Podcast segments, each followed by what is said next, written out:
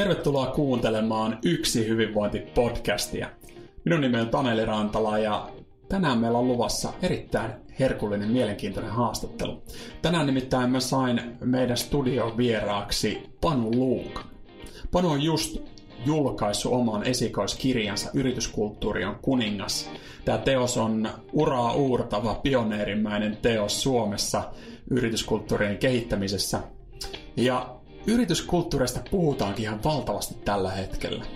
Mutta kuten Panukin sanoo, se keskustelu ei ole välttämättä hirmu laadukasta. Yrityskulttuuri ymmärretään väärin ja, ja sitä ei johdeta tehokkaasti. Sen takia olikin hienoa keskustella Panun kanssa siitä, että mitä oikeasti yrityskulttuuri on. Miksi se on merkityksellistä, mihin, miten siihen voidaan vaikuttaa, miten sitä pystytään johtamaan.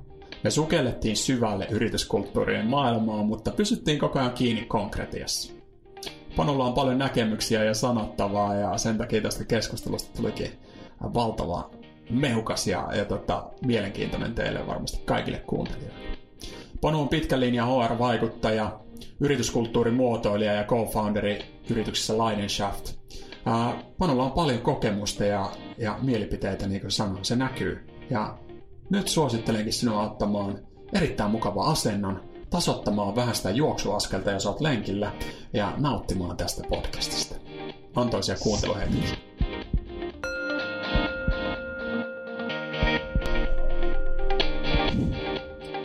Tervetuloa Yksi hyvinvointi-podcastiin, Panu Luukka. Suur kiitos, suur kiitos. Mukava olla täällä. Loistavaa, että pääsit, pääsit tänne tota, heti kirjan julkaisun, julkaisun jälkeen. Sä oot tota, nyt julkaissut tämän yrityskulttuuri- ja kuningaskirjan iso, iso tota, tiiliskivi raamattu yrityskulttuurista. Ja tota, ää, sä oot pon, ponnahtanut kaikkien yrityskulttuurista vähänkään kiinnostuneiden ihmisten huulille ja, ja kirjahyllyihin saman tien.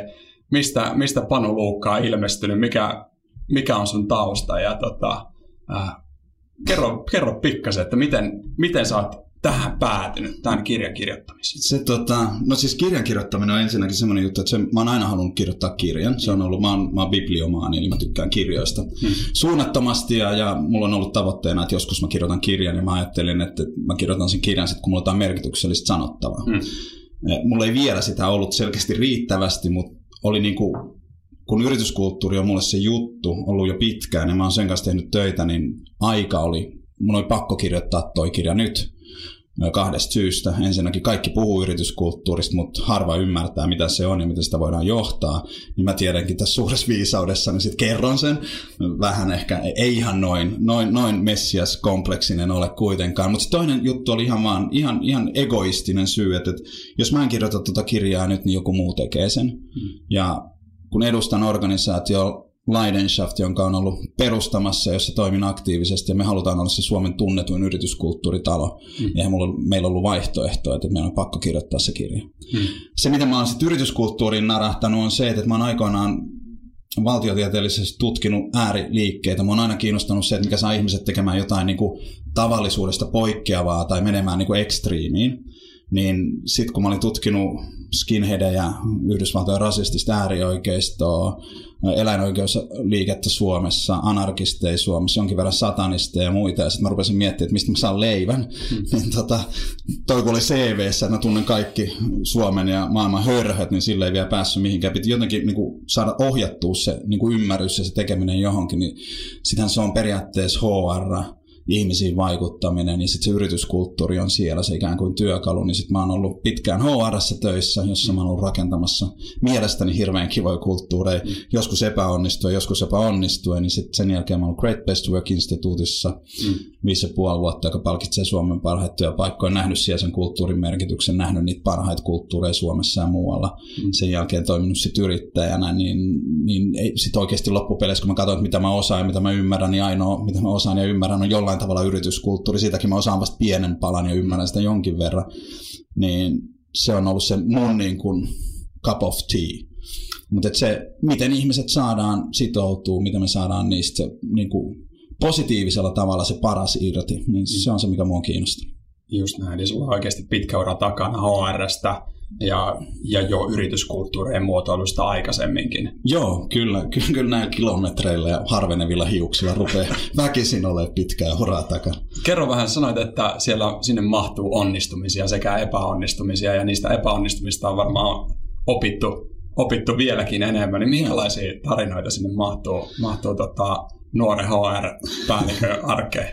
Silloin aikoinaan ensimmäinen, ensimmäinen konkreettinen, konkreettinen tämä on ihan banaalia niin kuin tämmöinen pieni esimerkki, mutta muistan sen edelleen, että, että mä, olin, mä olin innokas uusi henkilöstöpäällikkö. Silloin yrityksen nimi oli Microext, joka sitten saman tien ostettiin osaksi Iokore ja Iokore vietiin pörssiin, mutta, mutta mä olin siis Microextin uusi innokas henkilöstöpäällikkö ja mä halusin hirveästi pitää huolta, huolta työntekijöistä ja sitten mä sain myytyä silloin 99 nämä tota, liikuntasetelit ei ollut vielä kauhean laajalle levinnyt juttu ja musta ne oli hirveän hyvä idea ja mm. sitten mä hankittiin niitä firmalle ja mä lähetin lähetin kirjekuoressa ensimmäisen setin jokaiselle työntekijälle, jossa oli niin kuin viisi, viisi liikuntaseteliä ja kerroin, miten tärkeää on, on fyysinen hyvinvointi ja kaikki muut ja, ja, ja kannustin heitä, heitä tota, tota, niin kuin liikkumaan. Ja se oli mun ensimmäinen kontakti moneen työntekijään. Ja sitten siellä oli, siellä oli semmoinen ihana Auli, joka antoi aina auliisti palautetta. Niin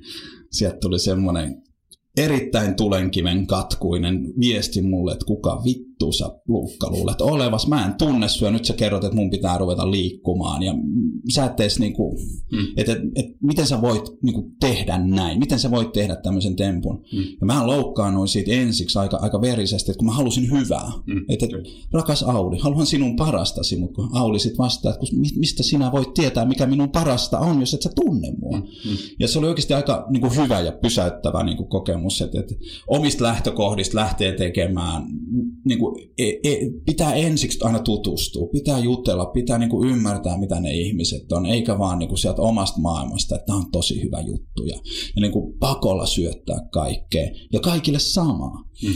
Niin se on ollut semmoinen ensimmäinen, ensimmäinen kokemus, jossa, jossa, jossa tota, nuori, silloin nuori, kauan aikaa sitten nuori Panu oppi, oppi jotain että johtamisesta ja niin kuin ihmisistä. Eikö tämä aika tyypillinen tilanne, että ajatellaan varsinkin nuorempana, no. että elämä on aika mustavalkoista ja kaikkien pitäisi tehdä samalla tavalla kuin minä, koska tämä toimii. Mulla elämä on mustavalkoista edelleenkin. Ai, okay. Mä oon Juventus-fani ja, muuta hyvin kärkäs. Ja, mutta siis tota, joo, siis se on, se on just näin ja se on, mm. siis Kuitusen Mikko, mm. Minsitin perustaja ja toimitusjohtaja, hän puhuu, puhuu just kans paljon siitä, että miten tämä niinku kultainen sääntö on tee toiselle niin kuin haluaisi mm, itsellesi mm. tehtävän. Miten se on monessa asiassa kaunis ja hyvä juttu, mutta että miten se on johtamisessa täysin perversi ajatus, että mm. tee niille muille kuin haluaisit itsellesi tehtävän.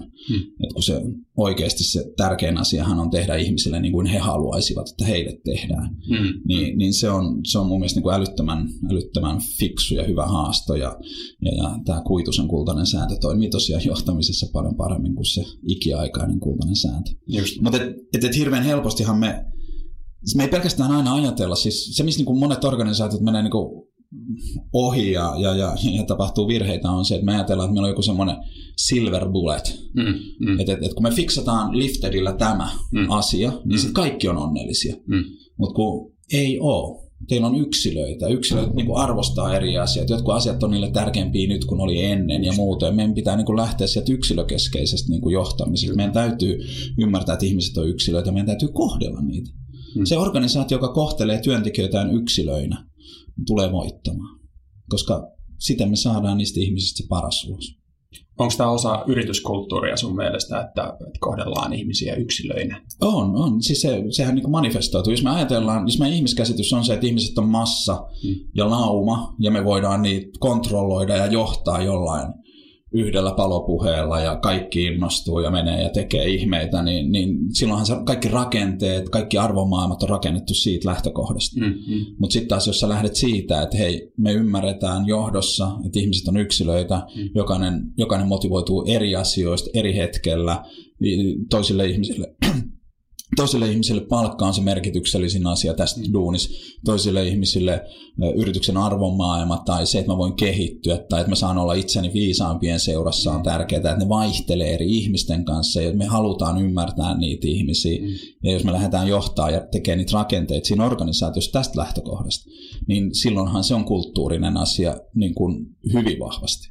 Me, me ollaan niin kuin, Leidenschaftissa me puhutaan siitä, että, että, että niin kuin yrityskulttuuri on kuitenkin aina vain se työväline. Se on työkalu. Sillä yrityskulttuuri on mitään muuta itseisarvoa. Se on työkalu, jotta me voidaan toimittaa ja toteuttaa toivotunlainen työntekijäkokemus, mm. joka johtaa sitten taas asia, toivotunlaisen asiakaskokemuksen, joka johtaa asiakasuskollisuuteen. Mm. Mutta jotta me voidaan rakentaa se yrityskulttuuri sellaiseksi, että tuottaa sen toivotunlaisen työntekijäkokemuksen, niin meillä pitää olla sitten työntekijäymmärrystä. Eli meidän pitää ymmärtää, että mitkä niille meidän talenteille tai niille tyypeille on tärkeitä ja merkityksellisiä. Ja me rakennetaan se meidän yritys kulttuuri palvelemaan niitä tarpeita. Just näin. Eikä se, että kopioidaan futurisen reaktori ja vinsit, laitetaan yhteen meidän kulttuurisesti toimii, mutta kun meidän ihmiset on ihan eri, ju, niin kuin, niillä on ihan eri asiat tärkeät kuin näille tyypeille. Just näin, tuohon pitää meidän vielä palata tuohon kopiointiin palataan, palataan kopiointiin. Mutta hei, mm. vielä tähän meidän syytä varmasti jollain tavalla sanoa, että se on työkalu. Joo. Yrityskulttuurien työkalu. Kyllä. Mutta silti sä oot käyttänyt tuohon tota, kirja-alkua muutama sivun siitä, että sä määrittelet sitä yrityskulttuuria ja kerrot, mitä se oikeasti on. Ja. Mitä, mitä se yrityskulttuuri on? Voiko sen tiivistää jotenkin, jotenkin tota, äh, kadutallaajan termeen semmoiseksi ymmärrettävään muotoon? Koska niin kuin sanoit, ihmiset ymmärtää yrityskulttuuria monella eri tavalla. Kyllä, ja kyllä. jotkut meistä jopa ymmärtää sen vähän. Niin, niin siis se, miksi tämä kirja on kirjoitettu, niin se, tosiaan se juttu on, että kun keskustelee tuon yritysjohtajien kanssa, niin kun toiset tarkoittaa yrityskulttuuri pallomeri organisaation niin kuin mm. toimistoissa, toisille se tarkoittaa itseohjautuvaa organisaatiota, kolmannelle jotain siltä väliltä ja muutoin, niin, niin sen takia tuohon on käytetty tosiaan tuon yrityskulttuurin määrittelyyn aika paljon, paljon niin kuin painomustetta. Mm. Ja se, niin kuin, mä, mä oon ennenkin kertonut sen, että, että, että tota, ää, silloin kun mä päätin kirjoittaa ton kirjan, niin, niin mua rupesi niin kuin, sat, mä, olin, mä olin suomalaisessa kirjakaupassa, kun mä sain sen viestin, että me tehdään, Almatalen lupautu tekemään sen kirjan. Yes. Mua rupesi aina sen jälkeen, kun mä kulkin suomalaisen kirjakaupan ohi, niin mua rupesi sattuu mahaan, että mun, mun oikeasti kun että, saanko mä sen ikinä tehtyä, päätyykö se ikinä tuonne hyllylle. Mm. En tiedä, onko se päätynyt sinne hyllylle, tilasko ne sitä, se on toinen asia. Mutta sitten toinen niin kuin ahdistus, mikä mulla oli, että, että jos mä kirjoitan kirjan yrityskulttuurista, niin mulla on pakko määritellä se. Mm. Mm. Eli mun on pakko tehdä se niin kuin määritelmä siitä yrityskulttuurista. Ja mä oon määritellyt sen tänne kirjaan, mutta se on, se on niin pitkä, monimutkainen ja vaikea määritelmä, että mä en muista sitä aikoinaan. Niin se ei olekaan silloin, tai mä, mä en muista sitä siis ulkoa, niin se ei välttämättä silloin ole ehkä se maailman paras määritelmä. Missäköhän se täällä on? Mä, Ka- mä... Kaikille niille, jotka kuuntelee pelkästään äänellä niin. tätä, niin täällä nyt Panu selailee kirjaa ja yrittää etsiä omia viisaita sanoja. Meillä on siis tämä kirja tässä ja mä olen sen tänne määritellyt jonnekin tuota, tuota, tuota missäköhän, missäköhän se missäköhän se täällä on? Jossain se on täällä määritelty. No ei, mä löyt, löysin sen. Joo, mä oon tehnyt kaksi määritelmää tänne. Mm. Ja mä mielelläni luen tämän ensimmäisen koska mä en muista sitä, mutta tämä on on helvetin hyvä määritelmä. Että jos tämä podcast kestää kolme tuntia, niin me voidaan niinku purkaa tämä palasiksi. Kokeillaan tunnilla Ko- ensin, mutta... Tylsää. Mutta jatko-osa. Otetaan toinen osa. Tarvitaan jatko-osa. Joo, siis Mä sanoin, että, että, että mulla on kaksi määritelmää siis. Ensimmäinen, tämä on tämmöinen niin suomalaisempi, tämmöinen selittävä ja, ja semi-akateeminen tämä ensimmäinen. Ja se menee näin, että yrityskulttuurilla mun mielestä tarkoitetaan yrityksen tiedostettuja ja tiedostamattomia arvoja, rakenteita ja toimintatapoja, eli siis arvoja, rakenteita ja toimintatapoja, jotka ohjaavat sen työntekijöiden ajattelua. Niiden tehtävänä on siis ohjata sitä, miten ne työntekijät ajattelee ja miten ne käyttäytyy. Eli sen mm. tehtävänä on ohjata sen työntekijöiden ajattelua ja käyttäytymistä sekä yhdistää heitä ja erottaa organisaation muista organisaatioista. Mm. Toi oikeasti älyttömän hyvä määritelmä. Mm. Kirjassa. kun sä luet sen ja kun sä näet sen, kukaan ei muista, en mäkään muista. Jos mun pitäisi nyt sanoa uudelleen, että säkään muista, jos mä kysyn sen sulta. Mutta se mun toinen määritelmä on se, että yrityskulttuuri on yrityksen kaikki. Mutta tota, se on ihan huono. Se on semmoinen Amerikan määritelmä. Mm. Mutta oikeasti, jos nyt joku kuuntelee tätä ja, ja haluaa niin kuin jonkun sellaisen niin kuin määritelmän, joka auttaisi muistamaan ja kertoisi jotain siitä yrityskulttuurista, sen vahvuudesta, sen merkityksestä, niin mulla oli aikoinaan mahdollisuus jututtaa William Wolframia, joka on siis yrittäjä, mm. perustanut Dealdash-nimisen yrityksen, joka on menestynyt ja sitten se on myyty pois. Ja, ja, ja tällä hetkellä William vaikuttaa tuolla, tuolla Hongkongin suunnalla ja, ja muutoin. Mutta William oli silloin 20-vuotias ja hän puhui paljon yrityskulttuurista. Hän oli niin kuin menestyvän kansainvälisen yrityksen toimitusjohtajana nuorena ja kaikki lehdet aina halusi lainata ja haastatella Vilja. Mm, mm. Vilja ja, ja, ja tota, hän puhui yrityskulttuurista. Mä ajattelin vähän tämmöisen vanhempana tieteen harjoittajana mennä sitten tapaamaan Williamia. Ja ja kertoa sille, että miten tämä yrityskulttuuri oikeasti tarkoittaa. Ja tota, tota, sitten mä menin ja tavoistani poiketen kysyin Williamilta, että Will, kun sä niin paljon puhut yrityskulttuurista, niin miten sä määrittelet sen? Niin Will mietti hyvin lyhyen hetken ja katsoi mua silmiin ja sanoi, että niin, mulle yrityskulttuuri tarkoittaa sitä, mitä tapahtuu, kun kukaan ei ole katsomassa. Mm. Ja se on, se on siinä. Siis jos yrityskulttuuri jollain tavalla pitäisi määritellä, niin mä määrittelisin sen noin. Mm. William ehti ensin, niin me annetaan kunnia Williamille. Mm. Mutta se, se, se juttuhan on siinä, että, että se, se ei sano mitään oikeasti, mutta se kertoo kaiken. Yrityskulttuuri tapahtuu sitä, mitä tapahtuu, kun kukaan ei ole katsomassa. Mm. Eli, tai mitä tehdään, kun kukaan ei ole katsomassa. Mm. Eli, eli että kun meillä on riittävän niin kuin selkeä se kulttuuri, siellä on ne arvopohjat, siellä on sen organisaation maailmankuva ja käsitys ihmisestä ja sen päälle rakennetut niin kuin visiot, että mit, mitä me halutaan ja mitä me tavoitellaan, mm. kun ne on sanotettu selkeästi ja rakenteet tukee, niin ihmiset ikään kuin ottaa sen omakseen. Mm. Ja, ja ne toimii niin kuin sen ohjaamana ilman, että niitä käsketään, vaaditaan, seurataan, määrätään. Just.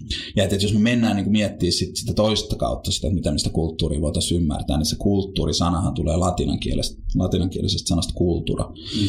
joka tarkoittaa maaperän kultivointia, mm. joka on täysin eri asia siis kuin agrikulttuura, joka on maanviljelys. Mm. Eli maaperästä se, niin kuin, se, on, se on esiaste sille, että maanviljelijä pystyy viljelemään. Mm. Eli me pidetään maaperästä huolta. Jos sinne pitää lisätä typpeä, niin me lisätään typpeä, jotta me saadaan sieltä kauraa. Jos sitä pitää äästää tai kyntää ennen kuin sinne heitetään siemeniä, niin me tehdään niitä asioita, joita meidän pitää tehdä, jotta me saataisiin sieltä sitä toivotunlaista tulosta, on se sitten, on se sitten viljaa tai toivotunlaista toimintaa siellä organisaatiossa. Eli se on se, on se, niin se, se, on se pohja, jolle kaikki rakentuu. Mm, mm. Mutta se ongelma on siinä, että, että, että kun se on, se on niin vaikeasti ymmärrettävä, se on niin monisyinen ja monitahoinen, niin sitä on hirveän vaikea johtaa. Ja kun sen sitten taas, niin kun siitä tietoiseksi tuleminen vaatii tosi paljon. Se vaatii niin kuin rehellistä ja raadollista niin kuin silmien avaamista ja korvien avaamista ja, mm, mm. ja, ja muutoin, niin, niin, niin se, siitä on tullut semmoinen, että, että niin kuin puhutaan yrityskulttuurista, mutta ei oikeasti puhuta yhtään mistään. Tai sitten puhutaan yrityskulttuurista, puhutaan kaikesta, jolloin sitten on niin, tosi vaikea toimia sen, tehdä asioita niin kuin yrityskulttuuriin. Ja puhutaan yrityksen toiminnan kannalta erittäin fundamentista asiasta. Ihan, kyllä. Et se, se on niin kuin vaikea myöskin lähteä korjaa, jos on väärässä, johtamaan ja muuttamaan. Sitä pystyy Joo. johtamaan ja muuttamaan ehdottomasti, mutta mutta tota, se vaatii hyvin syvällistä työtä ja koko johdon osallistumista Joo. ja koko organisaatio. Koko organisaatio, nimenomaan. Ja ei, ei, se ole pelkästään niin johdon homma. Että, mm. niin kuin, että ei, ei, johto ei voi. Siihen vaaditaan ne esimiehet mukaan, siihen vaaditaan työntekijät mukaan mm. aktiivisiin kuluttajina ja muuta. Se on, niin kuin, se on koko organisaatio juttu, mutta, et, mm. mutta et jos se johto ei niin kuin, ole tietoinen sit aidosta kulttuurista, mm. mikä meillä on. Jos, ei ne, niin kuin, jos ne puhuu siitä vaan, että me ollaan ketterä ja hauska ja mm. hyvinvoiva organisaatio ja sitten niin kuin, siellä lasikopissa niin ne voi olla ketteriä ja niin voi olla hauskaa, mutta sitten jos joka puolella niin kuin muualla organisaatiossa kokemus on ihan toinen, niin sillä ei ole mitään väliä, mitä mieltä ne on. Siis sehän voi vahingoittaa organisaatio, jos johto kuvittelee, että meillä viestitään avoimesti ja meillä saa tehdä virheitä, mutta työntekijät sitten taas ikään kuin kokee sen toisin. Niin silloin, jos sä lähdet harhaisesti niin kuin kuvitelmasti johtamaan jotain, niin tähänhän ikään kuin tämä Druckerin suuhun laitettu totuus, että kulttuurisyöstrategiat aamumuroissa, mm. niin sehän, sehän niin kuin menee just tähän, että, että, okay. että ollaanko me tietoisia, ymmärretäänkö me ja niin kuin mahdollistaako se meidän kulttuurin niiden strategisten asioiden toteutumisen. Eli on jopa parempaa, ää, jos sulla on huono kulttuuri, niin et edes se, että sä tu- tiedät niin, sen ja niin. tunnistat ja, sen, siitä pystytään oikeasti liikkumaan eteenpäin. Ja, ja, se, että siis... haranen mielikuva siitä, että ei, ei, meillä on ihan hyvä meininki ja niin kuin näytetään sitä nettisivuilla ja muuta, niin ja. se se on se kaikista pahin no, no. sudenkuoppa. No, se, on, se, on kaikista, se, on, se on ongelmallinen. Ja sitten vielä, jos me niinku julkisesti viestitään niistä asioista, että, että me olemme tällaisia, ja työntekijät niinku katsoo, että, että miksi ne, että, että, mm. että kuinka kujalla ne on, ja miksi ne, miksi ne kusettaa. Ja jos ne kusettaa niin tuossa asiassa, niin missä kaikessa muussa ne niin fuulaa. Että se, on, se, on tosi, se on tosi vaarallista, ja niin kuin, me otetaan se, kun se suurin haastehan on siinä, että se ei aina johdu siis niin kuin edes johdon niin kuin tyhmyydestä tai niin kuin arroganssista, mm. vaan että silloin siis kulttuuri on niin vahva, että kun sä oot, sä oot puoli vuotta ollut jonkun organisaation sisällä, niin et sä enää niin kuin, et sä osaa kyseenalaista. Silloin mm. sä oot jo niin kuin omaksunut sen. Kulttuuri on ottanut sut jolloin se on se ikään kuin näinhän me ollaan aina toimittu ja, ja miten niin toi on tyhmästi, että et, et, et, näinhän tehtiin. Ja, siis se on, niin kuin, se on, se on niin vahva ja, ja se, se niin kuin ottaa niin vahvan otteen susta, että sä et niin kuin näe sitä. Et sen takia, tämä ei ole nyt tämä sisältö- ja tuotesijoittelu ehkä, mutta sen takia joskus tarvitaan ulkopuolisia konsultteja, mm, mm. muun muassa Leidenschaft mm. tai jotain muuta hyvää yritystä, niin kuin tulee sinne ja katsoa, että et, hei, ootteko te huomannut, että tämä on vähän hassu tämä tapa, miten te teette. Just näin. Koska sä et enää näe, susta tulee sokea. Mm. Ja jos ei halua käyttää ulkopuolisia konsultteja sen niin kuin kulttuurin ymmärtämiseen, niin sitten aina jos me rekrytoidaan uusia, niin käyttää niitä tuoreita silmiä. Että et, hei, jo, ekan viikon jälkeen keskustellaan, että hei, miltä tämä vaikuttaa? Tehdäänkö me jotain hassusti? Miltä tämä kulttuuri sun silmiin näyttää? Mutta siinä on aina se risti, riski, että kun ihminen on koeajalla, niin uskaltaako se sanoa, että et, hei, että tämä on ihan dorkaa, mitä te teette. Että et, et, kun te sanotte rekrytoinnissa, että te teette näin, mutta Mm, niin siinä voi olla, että siinä tulee sitä siloteltua totuutta. Ja valitettavan monet konsultiltakin tulee se siloteltu totuus. Mutta tota, sitten on olemassa konsulttitaloja, jotka kertoo rehellisesti. Mutta ei mennä siihen se tarkemmin. Mutta toi on hieno, hieno mahdollisuus oikeasti jokaiselle yritykselle. On.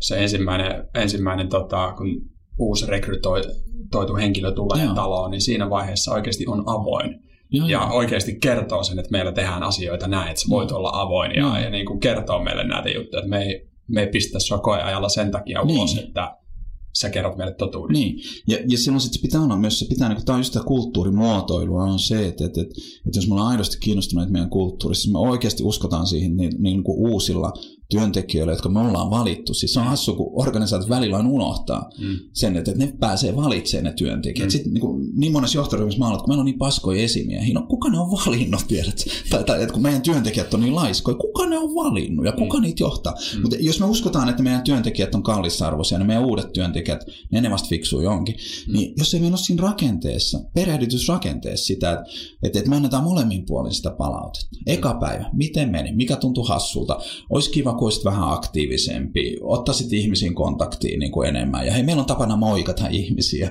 ja, ja, ja muutoin. Ja sitten ensimmäisen viikon jälkeen, että no mikä nyt on fiilis, miltä tuntuu, mitä, mitä omituisi, mitä sä, mikä yllätti sut, mitä me tehtiin eri tavalla kuin sun edellisessä, edellisessä työpaikassa. Onko jotain, mitä me luvattiin rekrytointivaiheessa, joka ei ole nyt toteutunut? Kuukauden kuluttua, miten sä oot kehittynyt, miten sun mielestä, onko se ollut mahdollista, ootko saanut sen tuen, mitä mieltä sä oot meistä? Edelleen me toivottaisiin, Taneli, että sä moikkaisit ihmisiä, kun meillä on tämä semmoinen jännä tapa, että sanotaan hyvää huomenta. Siis, et, ja sitten vielä niin kuin kolmen kuukauden kuluttua, eli kun sata päivää on kulunut, ja sitten meillä on siinä ennen sitä koeajan päättymistä, olisi vielä sitten semmoinen oikea, aito palautekeskustelu niin molemmin puolin.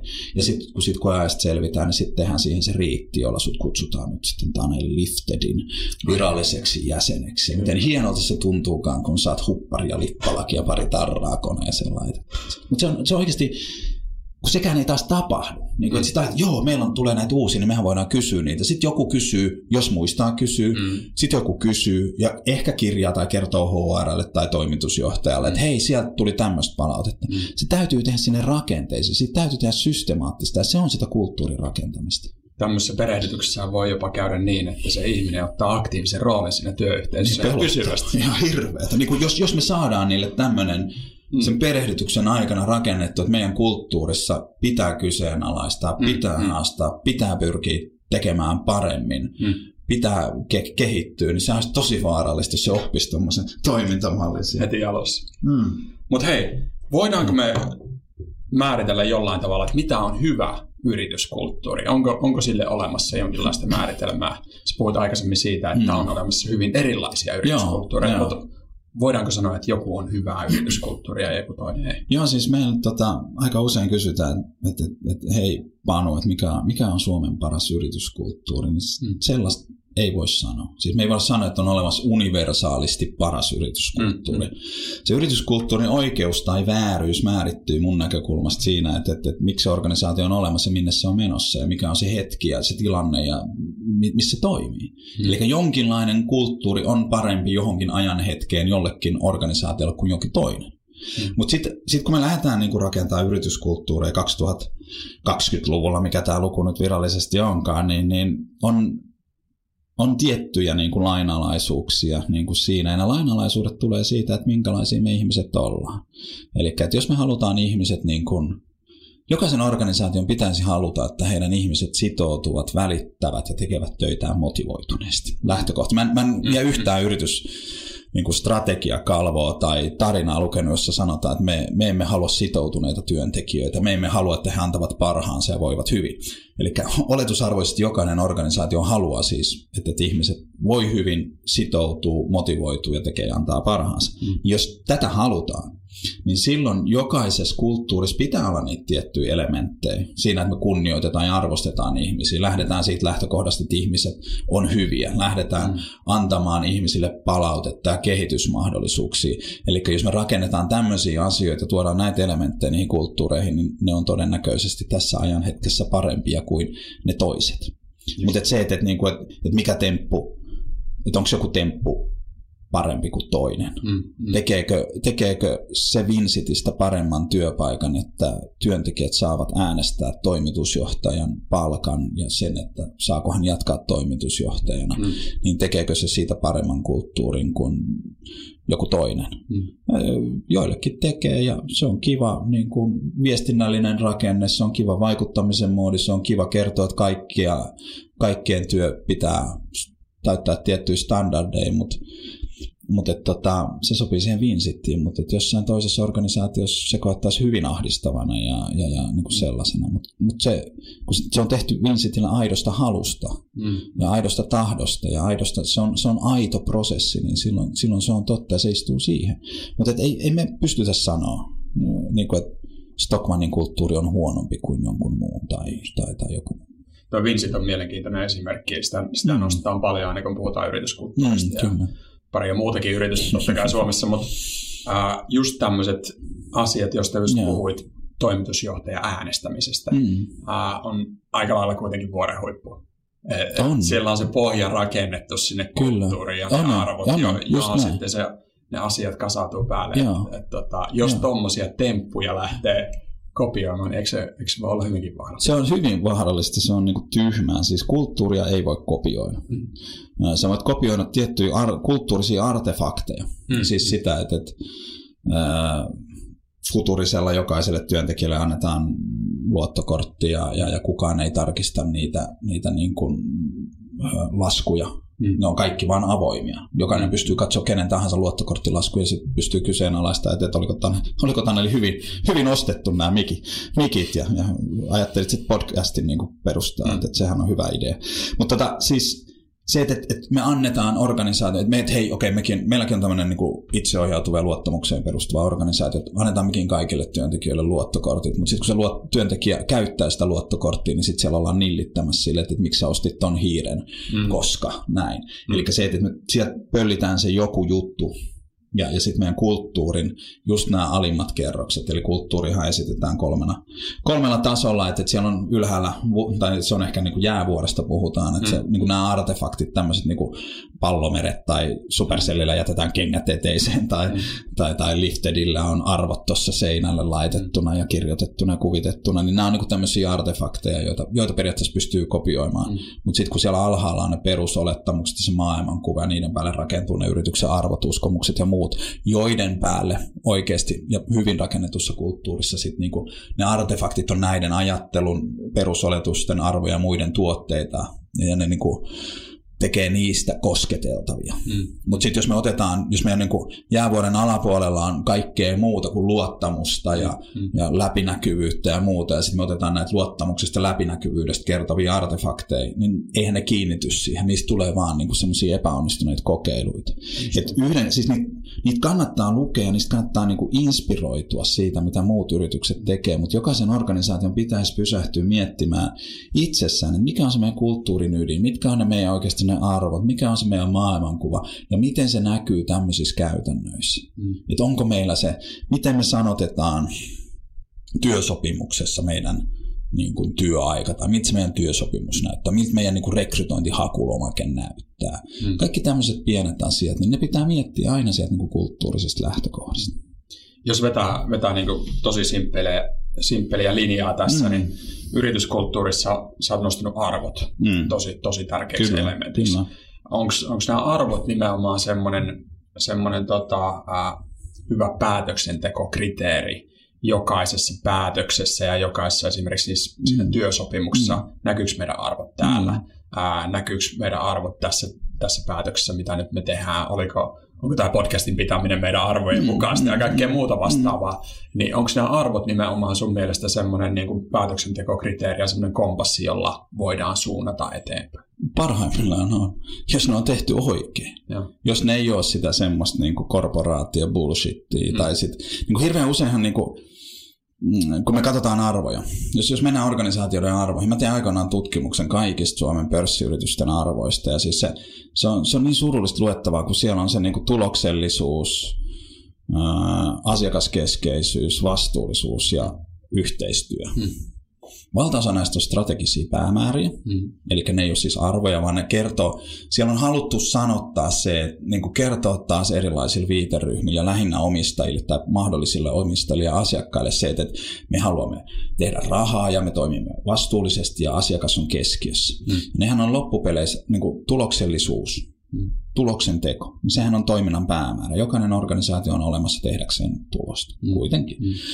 Ää, niin miksi sitä kirjoittaa siihen arvoihin? Sehän on jo se, miksi me olemme olemassa. Mm. Eli arvojen tehtävänä olisi kertoa se, että miten toimimalla se työntekijä toimii oikein. Miten se toimii arvojen mukaisesti. Jos me ollaan ne oikealla tavalla, niin kuin oikeat, että ne on oikeasti sellaisia asioita, joihin ne ihmiset voi vaikuttaa, jotka ne ottaa sydämeensä, jotka ne kantaa mukana, joka ohjaa niiden toimintaa, mm. niin silloin me voidaan käyttää niitä päätöksentekokriteereinä. Mm. Jos me otetaan esimerkiksi vaikka mun mun niin kuin arvojen näkökulmasta mun, mun niin kuin lempiorganisaatio ehdottomasti Suomessa on Heltti-niminen työterveyspalveluja mm. tarjoava organisaatio. Heidän, heidän neljä arvoaan on tarmo, pokka, lempi ja hehku. Mm. Eli sun pitää toimia tarmokkaasti, pokalla, lempeästi ja hehkuen. Mm. Mm. Niin sen kauttahan me voidaan tehdä rekrytointipäätöksiä. Et kun sä haastatellaan työntekijää, niin löytyykö siitä lempeä, oliko sillä tarmoa, osas, oliko sillä pokkaa sanoa jotain ja hehkuiko hän. Mm. Niin me voidaan valita niitä ihmisiä, jotka tulee siihen kulttuuriin, jos kaikki edustaa näitä arvoja. Mm. Kun me mietitään asiakaskohtaamista, meidän pitää toimia näiden mukaan. Mm. Kun me mietitään jotain rakennetta, niin näkyykö rakenteessa nämä asiat ja muuta. Silloin, jos ne arvot on niin kuin oikeat, mm ja ne on siinä organisaatiossa toimii, niin silloin me voidaan käyttää niitä päätöksentekokriteerejä. Mm. Mutta kun valtaosa niistä niin kuin arvoista, joita täällä suomalaisessa organisaatiossa on, niin ne, ne on niin ne on niin latteita, ne on ihan tyhjänpäiväisiä, niille ei ole mitään merkitystä. Mm. Sen takia mä tein arvomme.fi-palvelu, joka arvoo yritykselle pörssiuskottavat arvot, ettei tarvitse käyttää semmoisia puusilmaisia konsultteja. Se tulee eri, erittäin hyvä palvelu, kannattaa käydä no. tsekkaamassa. Todella hauska, kävin itsekin tsekkaamassa. No niin, joo, se taitaa olla rikki nyt tällä hetkellä, se ei tuota, tuota arvo taulua. Ai se pitäisi tuottaa siis printattava arvotaulukin. Mutta neljä arvoa tai saa valita? Saa valita, yksi vai neljä, joo. joo. joo, joo. kävi hakemassa siitä no, omia, se... omat arvot. No mä katsoin, että näytti tutulta näitä firma-arvot tässä.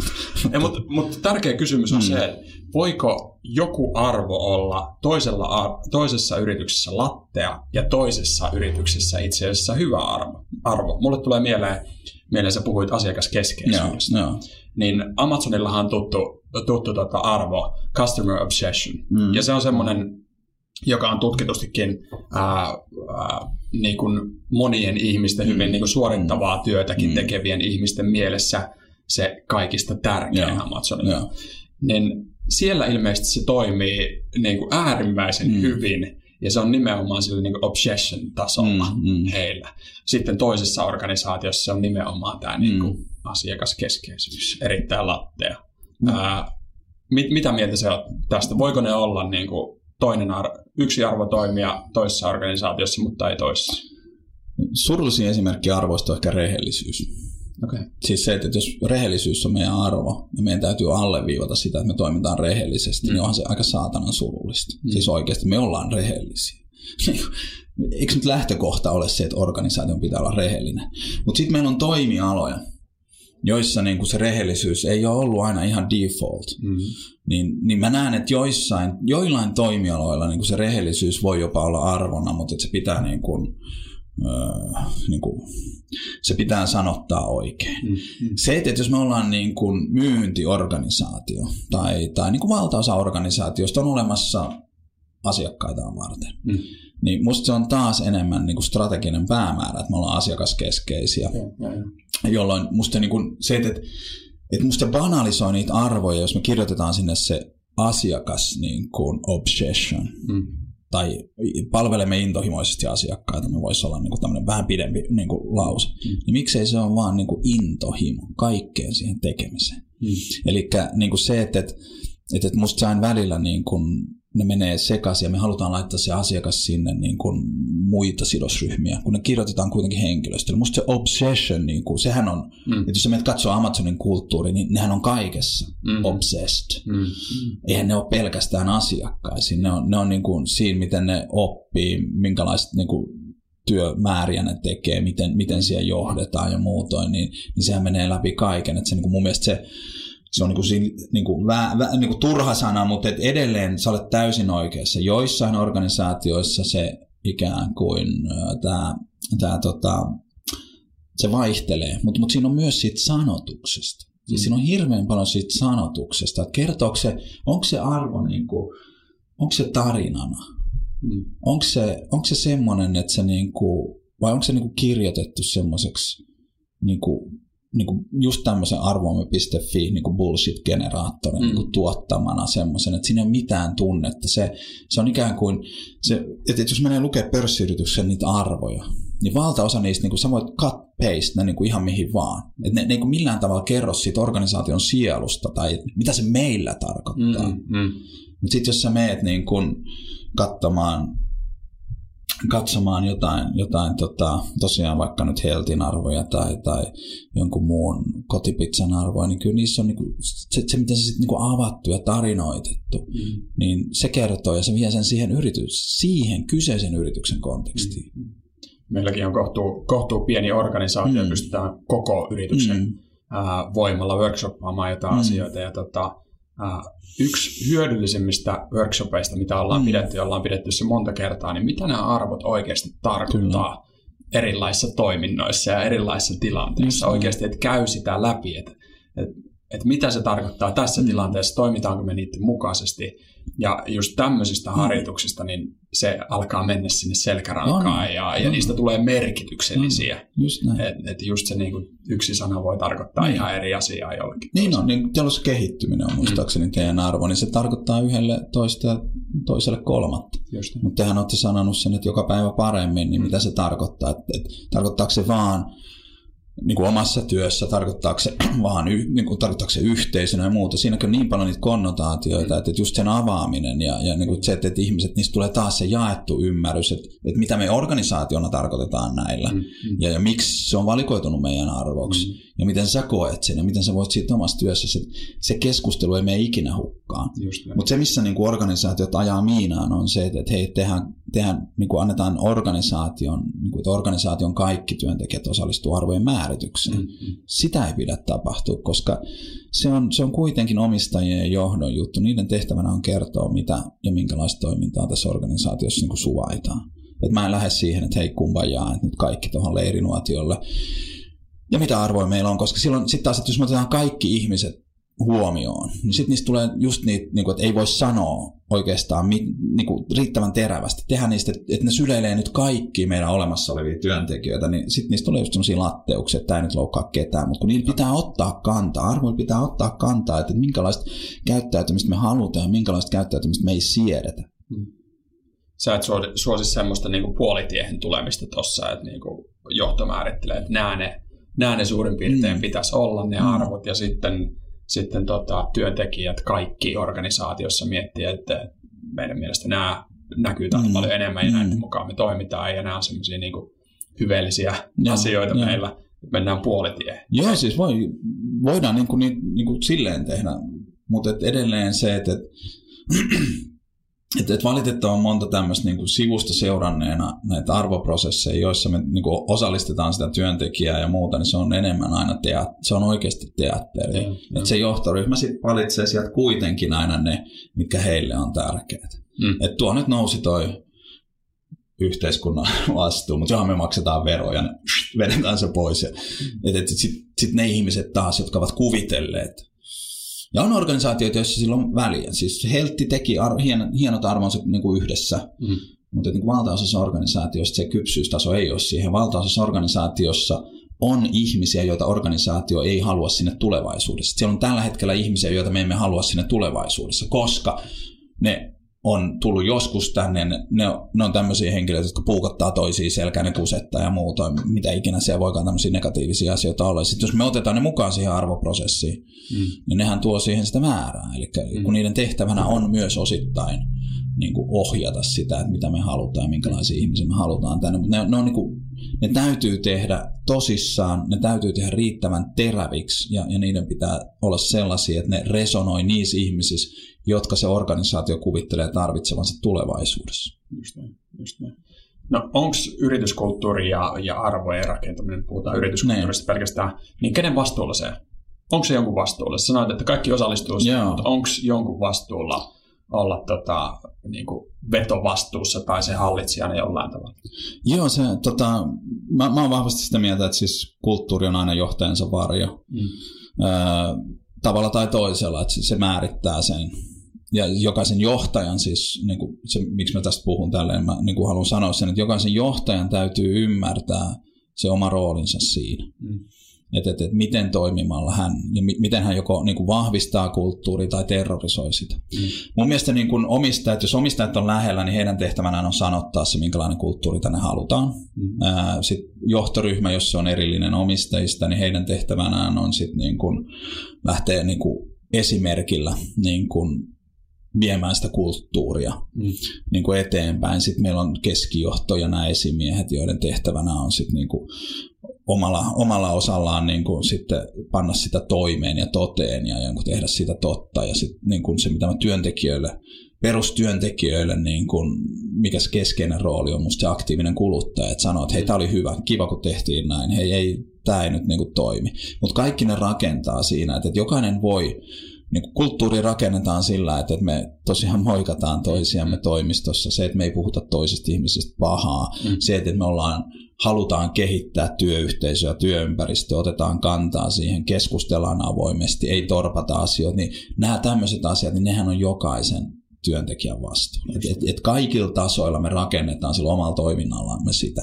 Mutta mut niin kun se organisaatio, että jokaista organisaatiota johtaa joku. Ei ole olemassa sellaista organisaatioa, jossa ei olisi johtajaa. Otetaan mitä tahansa Laloon, Fredrik Laloon kirjasta Reinventing Organizations, mikä tahansa Burtsorkki tai Zappos tai Morningstar tai Suomesta Futurisa tai Vinsit tai Heltti, niin jokaisella niistä on hyvin vahva johtaja. Mm-hmm. Eli siellä on joku kuitenkin, joka sitä johtaa ja näyttää sitä suuntaa ja se suunnan näyttäminen on se kaikkein tärkeintä. Ja silloin kun me tiedetään ja nähdään se suunta ja vähän sieltä pidemmän, niin silloin sen johdon tehtävänä on määrittää, minkälainen, minkälainen on se kulttuuri, jonka he uskovat toteuttavan ja vievän sen organisaation sinne, että siellä on enemmän paukkuu siinä määrittämisessä, ikään kuin niiden rajojen asettamisessa. Ja ne pitää ottaa, johtajien pitää ottaa se roolinsa siinä ja ymmärtää se roolinsa. Mutta edelleen se ei ole pelkästään johdon vastuu tosiaan, että, että, että niiden työntekijöiden, jotka päättää olla siinä organisaatiossa mukana, niin heidän täytyy sitten omalla toiminnallaan, päätöksillään, puheillaan, teoillaan niin osoittaa sitä ja tukea sitä kulttuuria. Mutta se pitää olla sanotettu just niiden arvojen, niiden strategioiden, visioiden, missioiden kautta. Just niin. Meillä on paljon HR-päälliköitä kuuntelemassa tätä, tätäkin podcastia. Se on niin, kiva. Tota, mikä on heidän rooli? HR on mun mielestä keskeinen rooli on siinä, siis ensinnäkin, ensinnäkin luoda niitä rakenteita, tehdä siitä niin kuin ylähuttu PowerPointista rakenteiden kautta totta. Mm. Että he, heidän tehtävänään on määrittää, että okei, no miten se meidän perehdytys tai rekrytointi tai palkitsemisjärjestelmästä tai mitkä ikinä onkaan, niin miten me rakennetaan ne siten, että tukee sitä kulttuuria. Mm. Ja sitten heidän niin kuin, tehtävä, joka on itse asiassa kaikilla, kaikilla niin kuin organisaation tasoilla, mutta erityisesti niin kuin HR on semmoinen vahva niin kuin, kulttuurin rakkikoiran rooli. Mm. Eli niin kuin läähättää ja niin kuin silmät pyörän, kun menee hyvin ja räksyttää, jos joku toimii mm. niin kuin kulttuurin vastaisesti. Ja se HR niin kuin, funktio on, on, on koko ajan hakkaan tota lampun jalkaa, niin tota, se HRn rooli on erityisen vahvasti siihen yrityksen johdon suuntaan, että heidän pitää olla se, joka niin pitää sen johdon sitten kurissa ja sanoo, että hei, toimitusjohtajalle toi sun aamun puhe ei nyt mennyt niin kuin ihan ihan niin kuin jiiriin, että, tota, että huomasit sä, miten sä puhuit hmm. halventavasti myynnistä tai jotain muuta. Hmm. Että pitää puuttua semmoisiin ja, ja pitää kannustaa ja, ja pitää tuoda sitä kulttuuria koko aika pöydälle. Että se, se pitää olla johtoryhmän pöydällä edistyksellisissä organisaatioissa yrityskulttuuri on hallituksen pöydällä, yms, yms, yms, mutta sen niin kuin johtoryhmän tehtävänä on luoda niitä rakenteita ja niitä ideoida ja tosiaan sitten antaa sitä palautetta, että toimitaanko kulttuurin mukaisesti vai vastaisesti. Mm. Jos me kuvitellaan, että nyt meillä on kuuntelemassa joku, joku ihminen, joka kokee... Kuvitellaan, että meillä on kuuntelemassa joku, tämä on lupaava. Kiva, kun kutsuit mut tähän sun podcastiin. Tämä on tosi tärkeää, täällä on paljon kuuntelijoita. Tuota, kuvitellaan. Äh, kuvitellaan, että joku ihminen, joka Joo. kokee olevansa yrityskulttuurista vastuussa omassa Joo. organisaatiossa, Joo nyt, nyt tota havahtuu, että ei hemmetti, että mm. tässä nyt ollaan menty mm. vähän niin kuin downhill liian pitkään. Jotain on tehtävä. Mä, mä haluan äh, muuttaa meidän yrityskulttuuria Joo. paremmaksi. Joo. Mitä ruvetaan tekemään? Mitkä on ensimmäistä askeleet? No ensimmäinen askel on se, että meidän pitää tulla, niin kuin jo puhuttiin tuossa alussa, pitää tulla niin kuin raan rehellisen tietoiseksi siitä, että mikä se meidän kulttuurin tila on nyt. Mm. Sitten sen jälkeen meidän pitää tulla tietoiseksi siitä, että minkälainen kulttuuri me tänne halutaan. Mm se on niin kuin hyvä, kun tiedetään, että missä ollaan ja minne ollaan menossa, niin sitten me voidaan lähteä niin kuin johtaa tai ottaa niitä ensimmäisiä askeleita. Mutta se lähtee siitä. Ja sitten oikeasti ne, niin kuin tietyt, ne keskeiset peruskivet pitää olla aina kondiksessa, siinä, jotta se yrityskulttuuri voidaan rakentaa tai se yrityksellä on niin olemassaolo edellytyksiä. Eli mähän puhun paljon tuossa kirjassa ihmiskäsityksestä. Että, mm. että niin kuin se ihmis, johdon ihmiskäsitys, johdon ja omista ihmiskäsitys määrittää sen organisaation ikään kuin kulttuurin. Mm. Jos me uskotaan ihmiset hyvää, niin kulttuuri näyttää sitä. Jos me uskotaan, että ihmiset on laiskoja ja tyhmiä, niin se kulttuuri näyttää siltä.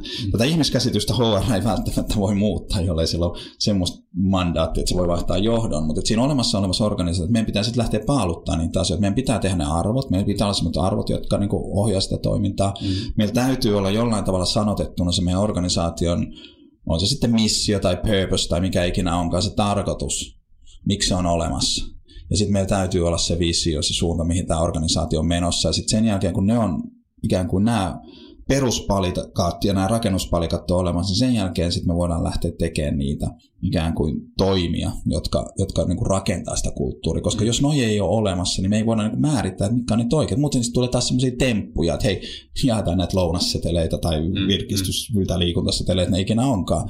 Ja sitten ne ei taas tartu mihinkään. Tai että hei, pidetään nyt tämmöinen ketteryys työpaja. Miksi helvetissä, niin kuin, jos ei sillä ole niin kuin, mitään merkitystä sen takia, että mä luin jonkun kirjan tai jotain muuta. Mm-hmm. Mutta me pitää olla nämä peruspalikat kondiksessa ja sitten sen jälkeen lähdetään rakentamaan niitä. Keskeistähän meillä on se, että, että, että niin kuin valtaosa suomalaisista organisaatioista on edelleen esimiehiä. Mm-hmm. Meidän täytyy saada esimiehet mukaan. Meidän täytyy määrittää esimiehelle roolisen kulttuurin rakentaa, mitä se tarkoittaa, mikä, mitä esimiestyö meillä on, jotta ne voi tuottaa sitä. Sitten meidän täytyy lähteä muotoilemaan niitä meidän käytänteitä. Ja helpoin tapa muuttaa kulttuuri on lähteä rekrytoimaan uusia ihmisiä. Siis se on fakta. Yeah.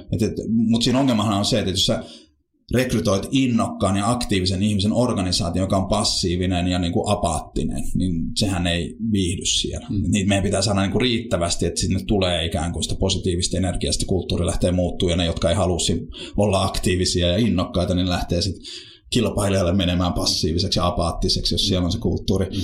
Mutta et, et, et, et se lähtee ihan sieltä, niin kuin, mutta et kun se on ihan turha lähteä tekemään niitä artefakteja, jos se pohja ei ole kondiksessa.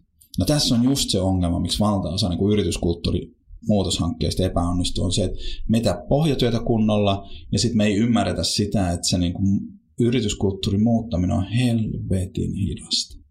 Että se, että, niin kuin, no mehän aloitettiin viime kvartaalilla tämä, että, että miksei ne tulokset näy mm. jo. Ei näy. Alko teki muutosta tiskikossukulttuurista Suomen parhaaksi asia, mm. asiantuntijapalvelu, ei asiantuntija, asiakaspalveluorganisaatioksi. Se kesti kymmenen vuotta. Mm. Mutta siellä oli päätetty, että se pitää tehdä.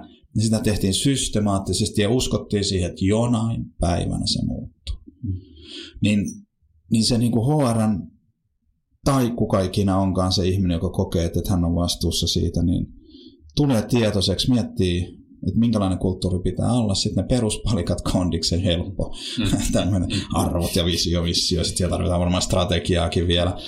Mutta mut, et, et, joku me päästään niinku siihen, että minkälainen se meidän kulttuuri halutaan, minkälainen me halutaan olla, niin kyllä me sitten voidaan lähteä niitä niinku rakenteet sillä muokkaan, mutta ennen kaikkea kaikki lähtee siitä, että me puututaan niin kuin nopeasti siinä arjessa niin kuin sen ikään kuin tavoitekulttuurin vastaiseen niin kuin toimintaan. Mutta silloin kun meidän pitää olla niin kuin, ne reunaehdot pitää olla selvät, jotta me voidaan sanoa, että Taneli, nyt se toimii meidän kulttuurin vastaisesti. Mm. Kun sä katsot, minkä kulttuurin, miten niin. Mm. Jos ei sulle ollut mahdollisuutta ymmärtää sitä, että, että hei, nämä säännöt muuttu, niin sekin on väärin. Eli se kommunikointi on uskomattoman tärkeä. Se on, tärkeä joo, joo, joo, joo. Miten sä näet arvoista ja tarkoituksesta mm. ja visiosta näistä puhutaan, mutta sitten viime vuosina on myöskin noussut, noussut ihmisten tietoisuuteen tämmöinen kulttuurikoodisto, culture code, jota niin kuin Netflixillä on esimerkiksi, mm, mm. kaikki tietää se, ja, ja tämmöinen mm. tota, monella organisaatiolla se on noussut tämmöiseksi niin kuin raamatunlaiseksi mm. semmoiseksi opukseksi, jota arvostetaan, mm. jonka takia ihmiset hakee sinne töihin. Onko tämä semmoinen yksi esimerkki vaan näistä tota, vuoren huipuista, vai olisiko tämä semmoinen, joka pitäisi olla joka organisaatio? Sehän on, siis sehän on se niin kuin perustuslaki tai, mm. tai niin kuin se Futurais, joka on kohtuullisen tunnettu kulttuuristaan, kirjoitti toissa vuonna, julkaisi oman niin kuin, kulttuuridokumenttinsa. Mm. Ihan vaan sen takia, että, että, että, niin kuin, että se on tärkeää saada se kansiin. Mm. Me ollaan tehty tosi paljon nyt erilaisia kulttuurikirjoja niin kuin meidän asiakkaille, joissa he haluavat sanottaa sen, että tämä on se meidän kulttuuri. Niin just kun sulla on se culture code tai kulttuurikirja tai, tai kulttuuripamfletti tai mikä ikinä se onkaan, niin silloin se on ikään kuin se, se on se säännöstö, jonka pohjalta sä niin voit ruveta vaatimaan toivotunlaista toimintaa.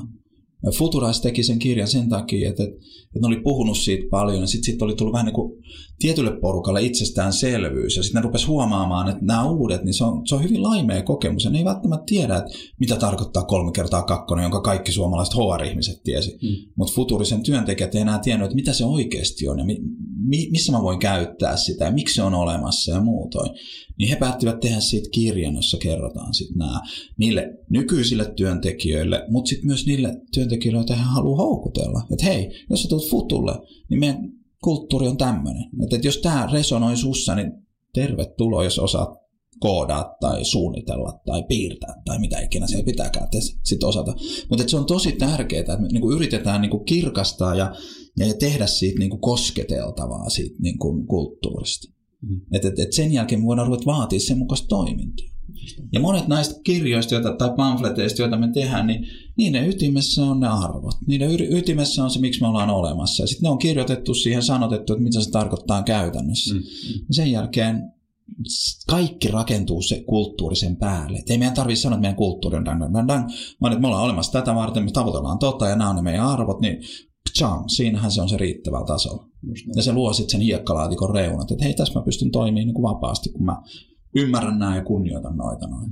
Mutta se on, se on erittäin suositeltava trendi, mutta sitten taas sen pitää olla niinku, sen kulttuurikirjan, se ei ole siis ulkoista markkinointia. Siis se, mitä mä nyt osasta näistä, mitä, mitä on törmännyt, niin tuntuu siltä, että, että että, niin kuin, että joo, ihan, ihan siistiä. Mm. Mutta sen pitää olla totta. Se pitää niin kuin tehdä siitä näkökulmasta, että, että tämä ei ole olemassa sen takia, että tämä kuulostaa mehukkaalta ja mm. me osataan käyttää trendikkäitä sanoja. Meillä on kivoja kuvia, jos me niin kuin ihan crazynä niin kuin tiiminä tehdään juttui pallomeressä ja käytiin Bangkokissa ja mitä ikinä sitten tehdäänkään. Et, et se, se ei ole niinku, et sitä ei saa tehdä sit ulkoisen markkinoinnin, niinku, se ei saa olla se primäärimotivaattori, koska sitten taas edelleen, tämä on ihan sama asia, kun jos sä jos sä menet työhaastatteluun mm. ja sä esität siellä jotain muuta, että sä esität ikään kuin sitä, mitä sä kuvittelet, että ne haluaa, ja sitten sä joudut esittää sen roolin, ja sitten ne palkkaa sut, niin se ongelmahan on siinä, että sitten joudut esittää sitä roolia joka helvetin päivä, ja se on aika raskasta. Kyllä.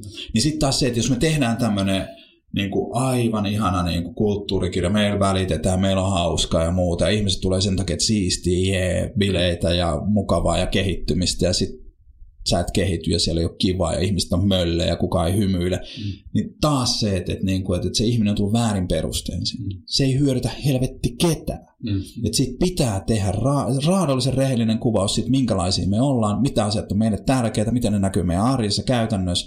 Ja jos tämä on sulle hyvä, niin sit niin kuin, tervetuloa. Mutta se on aina primäärisesti sisäinen dokumentti. Mm. Koska se on sitten tosiaan hölmö, että hei, tässä meidän kulttuuri. Jengi sanoo, että ei joo, tämä on, niinku, tää on jonkun vittu muun firman kulttuuri. Mm. Mm.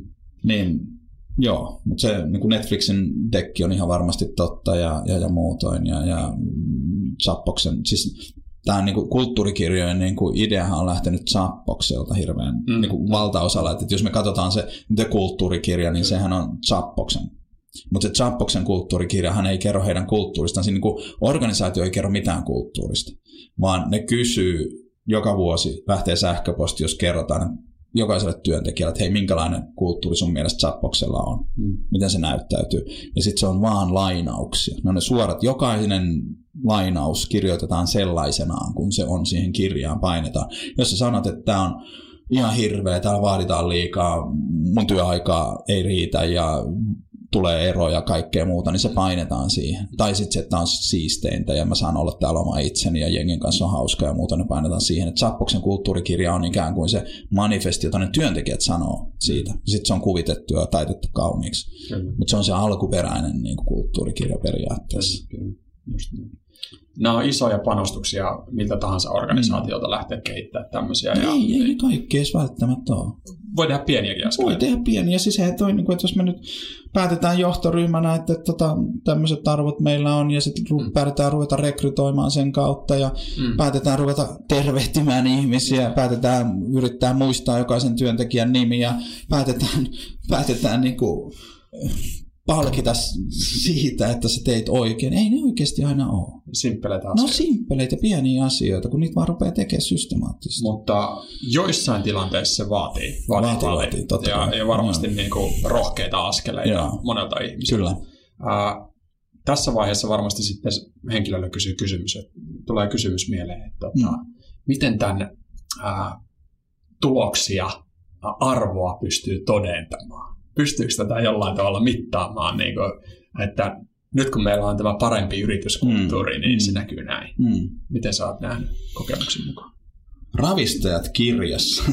Hmm. Parkkisen Marko oli sitä varmaan kirjoittamassa aika suurelta osin, niin hän sanoi sitä, että jos sä haluat tietää, miten yrityksellä meni eilen, niin kato tase, tai tota, tilinpäätöstä, jos sä haluat tietää, miten sun yrityksellä menee tänään, niin kato asiakkaita, ja jos sä haluat tietää, miten sun yrityksellä menee huomenna, niin kysy henkilökunnalta. Hmm. miten mitata ja miten, miten katsoa sitä? No, kyllä mä uskon, että, että jos me tehdään oikein ja, ja, ja muutoin, niin, niin, niin kyllähän se näkyy niin kuin siellä, siellä niin kuin yrityksen luvuissa. Mm. Se, että silloin kun mä olin, mä olin Great Place to Workissa, se viisi ja puoli vuotta, kun mä menin sinne, niin kun meillä oli myyntislaidit, niin mua rupesi nyppiä se, että niissä myyntislaideissa koko aika sanottiin sitä, että kun sä rakennat hyvän työpaikan, niin sä säästät sairaspoissaoloissa, sä säästät työeläkevakuutuskustannuksissa, säästät rekrytoinnista aiheutuvissa kustannuksissa, sä säästät siinä, sä säästät tossa. Ja kun ei tämä niinku, kun tämä ei ole niinku, se, se, on hirveän epäeroottista niinku mun mielestä tämä niinku säästämisjuttu. Mm. Kun se työpaikan, hyvän työpaikan, hyvän yrityskulttuurin rakentaminen, se on aina niinku ylärivi asia ei väliriviasia. Hmm. Kun me rakennetaan sitä niin kuin hyvää työpaikkaa, kun me rakennetaan sitä kulttuuria, joka mahdollistaa, että ne ihmiset voi hyvin ja ne haluaa antaa kaikkensa, niin se näkyy aina siellä ylärivillä. Se näkyy siinä, että, että meidän niin kuin ihmiset tekee enemmän, ne myy enemmän, ne palvelee asiakkaat paremmin, asiakkaat rupeaa tulemaan toistuvasti, ne rupeaa valitsemaan meitä ohi jonkun muun ynnä muuta, ynnä muuta. Että se näkyy siellä aina. Hmm. Ja kyllä se pitää pystyä mittaamaan. Mutta edelleen aikoinaan, kun mä olin Great Place to Workissa, niin joku, joku näistä talouslehdistä teki siis analyysin, että onko, onko ö, hyvä työpaikka parempi bisnes. Eli ne katto parin vuoden niin kuin lukuja, lukuja Great Place to Workin sinne listaukseen päässeistä firmoista. Ja silloin oli just lamaa aika pahimmillaan, niin pystyttiin osoittamaan, että se on keskinkertainen niin kuin taloudellinen juttu. Mutta edelleen, sitten kun me ruvettiin miettimään sitä ja käytiin keskustelua meidän asiakkaiden kanssa, niin, niin valtaosa siis se, kun näitä niin kun hyviä työpaikkoja kehitetään yli ajan. Hmm. Reaktor sanoo aina, että he optimoi organisaatiotaan äärettömyyteen. Sitten jos me katsotaan, niin kuin otetaan pörssistä niin kuin tu- organisaatioita ja niiden niin kuin tuloksia ja kaikkea muuta, niin siellähän me tehdään sitä niin kuin kvartaali, vuosi niin kuin ajoa. Eli että me voidaan jossain tilanteessa ihmisistä pystytään repi enemmän, organisaatiosta pystytään säästämään niin kuin, tulosta, mm. mutta se on tosi lyhyt kantosta. Et jos me lähdetään katsoa sitä niin kuin pitkällä ajalla, Et jos me katsotaan vaikka Jim Collinsin kirjoja, niin kuin, uh, Built to Last esimerkiksi, niin kyllä siellä nämä asiat on ytimessä siinä, että, että miten ne organisaatiot, jotka ovat hyviä ja pysyneet hyvinä, niin mikä niitä yhdistää, mm. niin siellä on se arvojohtaminen, siellä on se niin kuin, ohjaava, niin kuin innostava päämäärä, jotka menee sitten taas sen tulosohjauksen yli. Mm. Mutta miten sitä nähdään, niin kyllä, kyllä se oikeasti, kyllä mä väitän, että, että meillä on organisaatiot, jos me tehdään meidän omaa tämmöistä niin kuin sitä työntekijäymmärrysmittausta tämmöisellä Signi-kyselyllä, niin, joka tuottaa sitten tämmöisen niin kuin liekki-indeksi, joka kertoo, miten liekeissä ihmiset on, mm. niin kyllä nämä organisaatiot, joilla on selkeästi niin kuin hyvät mittaristot, niin ne sanoo, että kun me katsotaan, että tämä jengi on liekeissä, niin kuin Pieksämään tehdas on liekeissä ja mm. Turun ei, mm. niin, niin sitten ne tulokset, niin kuin, niin kuin liiketaloudelliset tulokset menee aina niin kuin korreloi sen kanssa, että missä ne ihmiset voi hyvin, missä ne kokee sen kulttuurin hyvin. Mutta et, et, niin kuin, et, et, millä mitata, että onko kulttuuri parantunut tai muuta, niin kysymällä niitä ihmisiltä. Mm. Ja sitten loppupeleissä katsomalla, että, että kyllä mä uskon siihen ja me Leidensaftissa me ei, me ei tehdä semmoisten organisaation kanssa töitä, jos meidän pitää perustella, että hyvä yrityskulttuuri tai hyvä työpaikka on niin kuin taloudellisesti viisas päätös. Mm-hmm. Se ei ole kestävää silloin. Koska jos, jos me joudutaan nämä argumentit käymään, sen takia tuossa kirjassakaan mä en, niin kuin, en mä jaksa perustaa, niin, niin kuin löytyy monessa organisaatiossa. Hae niin kuin hyvä työmotivaatio ja, ja niin kuin yrityksen tuloksen välinen korrelaatio Googlesta, niin sä löydät niitä tutkimuksia ihan riittävästi. Niin kuin se, että jos me, jos me joudutaan taloudellisen perusteen esimerkiksi kertoa, että on, on kiva pitää ihmisistä huolta ja on kiva rakentaa niille hyvä työpaikka, niin sit heti kun siinä taloudessa tulee pieni, niin kuin pienikin notkahdus, niin sitten ikään kuin nämä asiat, joilla on rakennettu nyt sitä hyvää työpaikkaa taloudellisin perusteen, niin ne lentää aina ikkunasta kaksi, koska siihen liittyy aina vähän kustannuksia mm. tai jotain muuta. Mm. Niin nyt lopetetaan tämä yrityskulttuuri huttu, koska tämän kvartaalin tulos oli vähän huonompi kuin edellinen, vaikka me ollaan panostettu tähän mm. ikään kuin. Mm. Se, mutta mä, mä, mä lupaan, että se, että me ruvetaan vai, välittää meidän ihmisistä ja pitää huolta ja rakentaa kulttuuri, joka tuo niistä ne parhaat puolet esiin, niin se ei voi olla hyvä, huono bisnes. Just niin, just niin. Tuntuu paremmalta ja näyttää, näyttää paremmalta myöskin tota, Kyllä. myöskin. Kyllä sä olit ihan oikeassa, me oltaisiin tarvittu kolme niin, tuntia, niin, kolme tuntia no. tälle, ja tota, meidän varmasti pitää ottaa jatko-osa jossain vaiheessa. Mut, Sille yhdelle kuuli. Kyllä. Ehkä yhdelle. Voi soittaa sun. Mutta tota, meillä on meillä on pari tämmöistä klassikkokysymystä tähän loppuun, jotka mä haluan kysyä myöskin sulta. Aiku, kiva. Kyllä. Uh, mikä on semmoinen... Mikä eläin olisi? mikä se on? Voima toteemieläin. Toteemieläin. Kyllä. Mm. Uh, mikä tapa mahdollistaa sinun jokapäiväisen hyvinvoinnin? Onko sulla semmoista tapaa? Mulla on, mulla on tullut uusi tapa. Mm mä herään, mä en, mä koskaan eläessä, mä muista ikinä heränneeni virkeänä. Mm. Mun unen, unen laadussa on jotain feilua. Ja sitten kun mä herään epävirkeänä, niin se on niin hyvä lähtö. Mm. Lähtö, tota, lähtö tohon aamuun. Mutta mulla on tullut semmoinen tapa, mä vaihdoin, kerään katutaidetta intohimoisesti ja mä vaihdoin taulun mun tota, sängyn päädyssä. Joo. Mä vaihdoin taulun, siihen tuli semmoinen kahden taulun sarja, jossa, jossa, tota, jossa kiitolliset ihmiset katsovat niin kuin hyvin tyytyväisinä, tyytyväisinä eteenpäin. Se näkyy, että he ovat kiitollisia, heidän kätensä on tämmöisessä kiitollisuusasennossa. Mm-hmm. Nyt kun mä sanon, että ne on molemmat naisia, niin tota, se ei tarkoita sitä, että mä katson, että ne on kiitollisia siitä, että ne on saaneet viettää yön makuuhuoneessa, niin huono asia, huono läppä. Mutta mut, mut ne katsoo hyvin levollisena ja mm. kiitollisena eteenpäin. Mm. Ja, ja mä katson niitä mm. aina, kun mä herään. Mm. Mä, mä, mä oon siinä sen ensimmäisen kaksi minuuttia paikallani ja katon niitä. Ja siitä tulee mulle tosi hyvä siitä niin kuin kiitollisesta ilmeestä, siitä rauhasta, mikä niissä tauluissa on. Niin tulee mulle todella, todella hyvä olo. Et se, on, niin kuin, se on muuttanut mun aamun laadun. Et mä rauhoitun siinä mä en ole enää kettuuntunut siitä, että herätyskello herätti, mutta vaikka mä rakastan työtäni ja rakastan heräämistä, mutta se, se yö ei ole vaan mulle mieluisa. Mm-hmm. Niin tota, tota, se, on, se on muuttanut oikeasti. Että mä pysähdyn siihen aamuun hetken ja mietin sitä, että tässä iässä rupeaa olla jo kiitollinen, että saa silmät auki. Mm-hmm. siis oikeasti. Mm-hmm. Että, että, tota, se kiitollisuus siihen aamuun ja, ja se rauhoittuminen, niin se on lisännyt mun hyvinvointiin. Nyt siis tämä on tapahtunut niin kuin kuukausi sitten, niin mä oon huomannut ihan huomattavan jutun siinä. Se on, se on tosi pieni juttu, mutta se on, se on ollut mulle merkityksellinen. Kiitollisuusharjoitus. Se no semmoinen pieni, kyllä, ja. kyllä. Joo. Se kiitollisuuspäiväkirja, sehän on parasta. Oh. Siis oikeasti, mutta mä oon vaan jotenkin, mä en ole rutiini-ihminen, mutta silloin kun mä tein sitä, niin mm. silloin mä voin tosi hyvin. Se on, se on ihan älyttömän hieno, koska se tosiaan opettaa sut hakemaan niitä asioita, joista me voidaan olla kiitollisia. On aika monta asiaa, joista me täällä voidaan olla kiitollisia joka päivä. Et se on niin kuin todella hyvä harjoite. Just näin. Toinen klassikko kysymys meiltä. Minkälaisen ohjeen antaisit kymmenen vuotta nuoremmalle itsellesi? Opettele liikkumaan ja yritä löytää liikunnan ilo, vaikka väkisi. Hmm. Mä oon lähtenyt liian...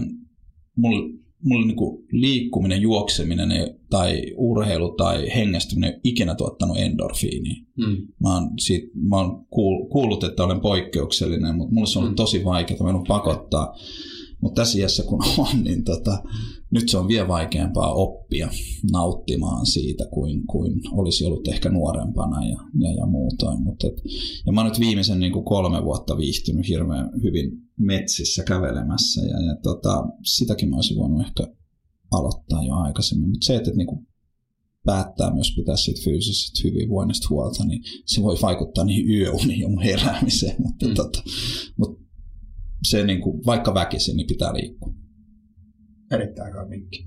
Loistavaa. Tämä oli todella mielenkiintoinen, mielenkiintoinen keskustelu. Kiitos tosi paljon Pano. Kiitos, että sain olla mukana. Suosittelen vielä ihmisille lukemaan tämä Yrityskulttuuri on kuningas. Ää, kenen tämä kirja pitäisi lukea? No mä oon yrittänyt kirjoittaa sen silleen, että, että jokainen voisi sen lukea. Hmm.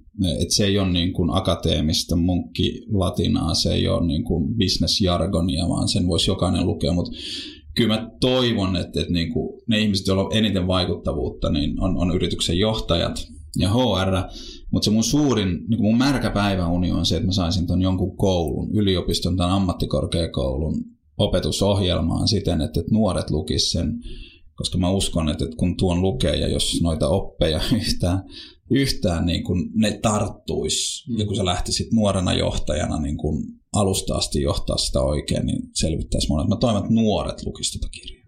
Okei, okay, mahtavaa. Erittäin hyvä toivomus tähän loppuun. Mm. Uh, missä sua voi seurata? Mua voi seurata Twitterissä. Mä olen ihan at Panuluukka. Siellä mä tota, on vähän passivoitunut kyllä. LinkedInissä voi seurata. Siellä mä oon ihan omalla nimellä, niin sekin on aika, aika rohkeeta. Sitten Leidenschaftin sivuilla me blogataan jonkin verran. Mä oon huomannut tosin, että mä oon käyttänyt kaikki sanat, niin mutta ei enää irtoa. Mutta siellä on muita hyviä ihmisiä, jotka blogaa meidän sivuilla leidenschaft.fi. Ja en mä tiedä, täällä mä pyörin. Eiköhän noilla nyt pääse alkuun. Just näin. Todella hyvä, hyvä keskustelu itsessään tästä tosi paljon. Ihan varma, että kuuntelijat sai myöskin varmasti konkreettista oppia myöskin, eikä pelkästään tota, semmoista sanahelinää. Että se mun mielestä tärkeää, että mennään oikeasti konkreettia ja on ihan varma, että jokainen pystyy tästä viemään jonkinlaista oppia sinne omaan organisaatioon myöskin. Mm. Jos teillä on, on mitään kommentteja, kysymyksiä tästä jaksosta tai, tai muuten yksi hyvinvointipodcastista, niin pistäkää meille viestiä lifted at lifted.fi tai sitten hashtag yksi hyvinvointi ja käykää ehdottomassa ar- ehdottomasti arvostelemassa tämä tää tota jakso myöskin, jos tykkäsitte tästä. Entäs jos ei tykänneet? No silloin saa arvostella myöskin, koska saa pitää olla rehellinen. Niin kuin mun mielestä kanssa, se on ihan hyvä. Kyllä. Yes. Mutta etenkin jos tykkäsit, jos olet tänne asti kuunnellut, niin luulen, että tykkäsit. Kyllä. Kyllä. Mahtavaa. Hei kiitos Panu. Me heitetään kulttuurin mukaisesti yläfemmat vielä täältä. Yes, kiitos. Ja loistavaa päivänjatkoa kaikille.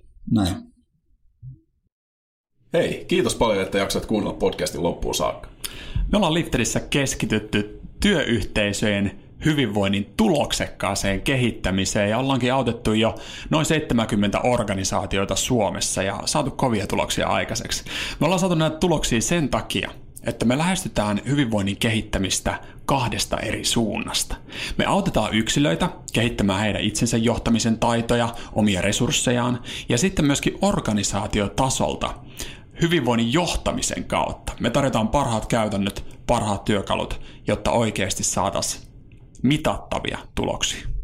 Mutta hei, ennen kuin päästään näihin tuloksiin, niin pitää lähteä liikkeelle siitä, että mikä teillä on se konsensus lähtötilanne tässä työyhteisön hyvinvoinnin kehittämisessä. Ja tässä mä tarjoankin sulle, rakas kuuntelija, aivan loistavaa mahdollisuutta olla semmoinen alulle panija ja teidän oman työyhteisön hyvinvoinnin kehittäjä. Ja liikkeelle lähdetään sillä, että me tarjotaan teille maksuton workshoppi, jossa me tullaan fasilitoimaan teille hyvinvoinnin suunnitelman rakentaminen. Ja tämä on semmoinen workshop, mistä on tullut todella paljon hyvää palautetta kautta linjan. Nyt siis kannattaa ottaa ensimmäinen askel ja pistää meille mailia, joko minulle taneli.lifter.fi tai sitten Jukalle jukka.lifter.fi, niin me järjestetään tilaisuus, josta te saatte varmasti hyötyä ja päästä ponkasemaan eteenpäin. Myöskin jos sä et ole se hyvinvoinnin kehittämistä vastaava henkilö, niin vinkkaa sille työkaverille. Ollaan yhteyksissä, ei muuta kuin loistavaa päivää sulle.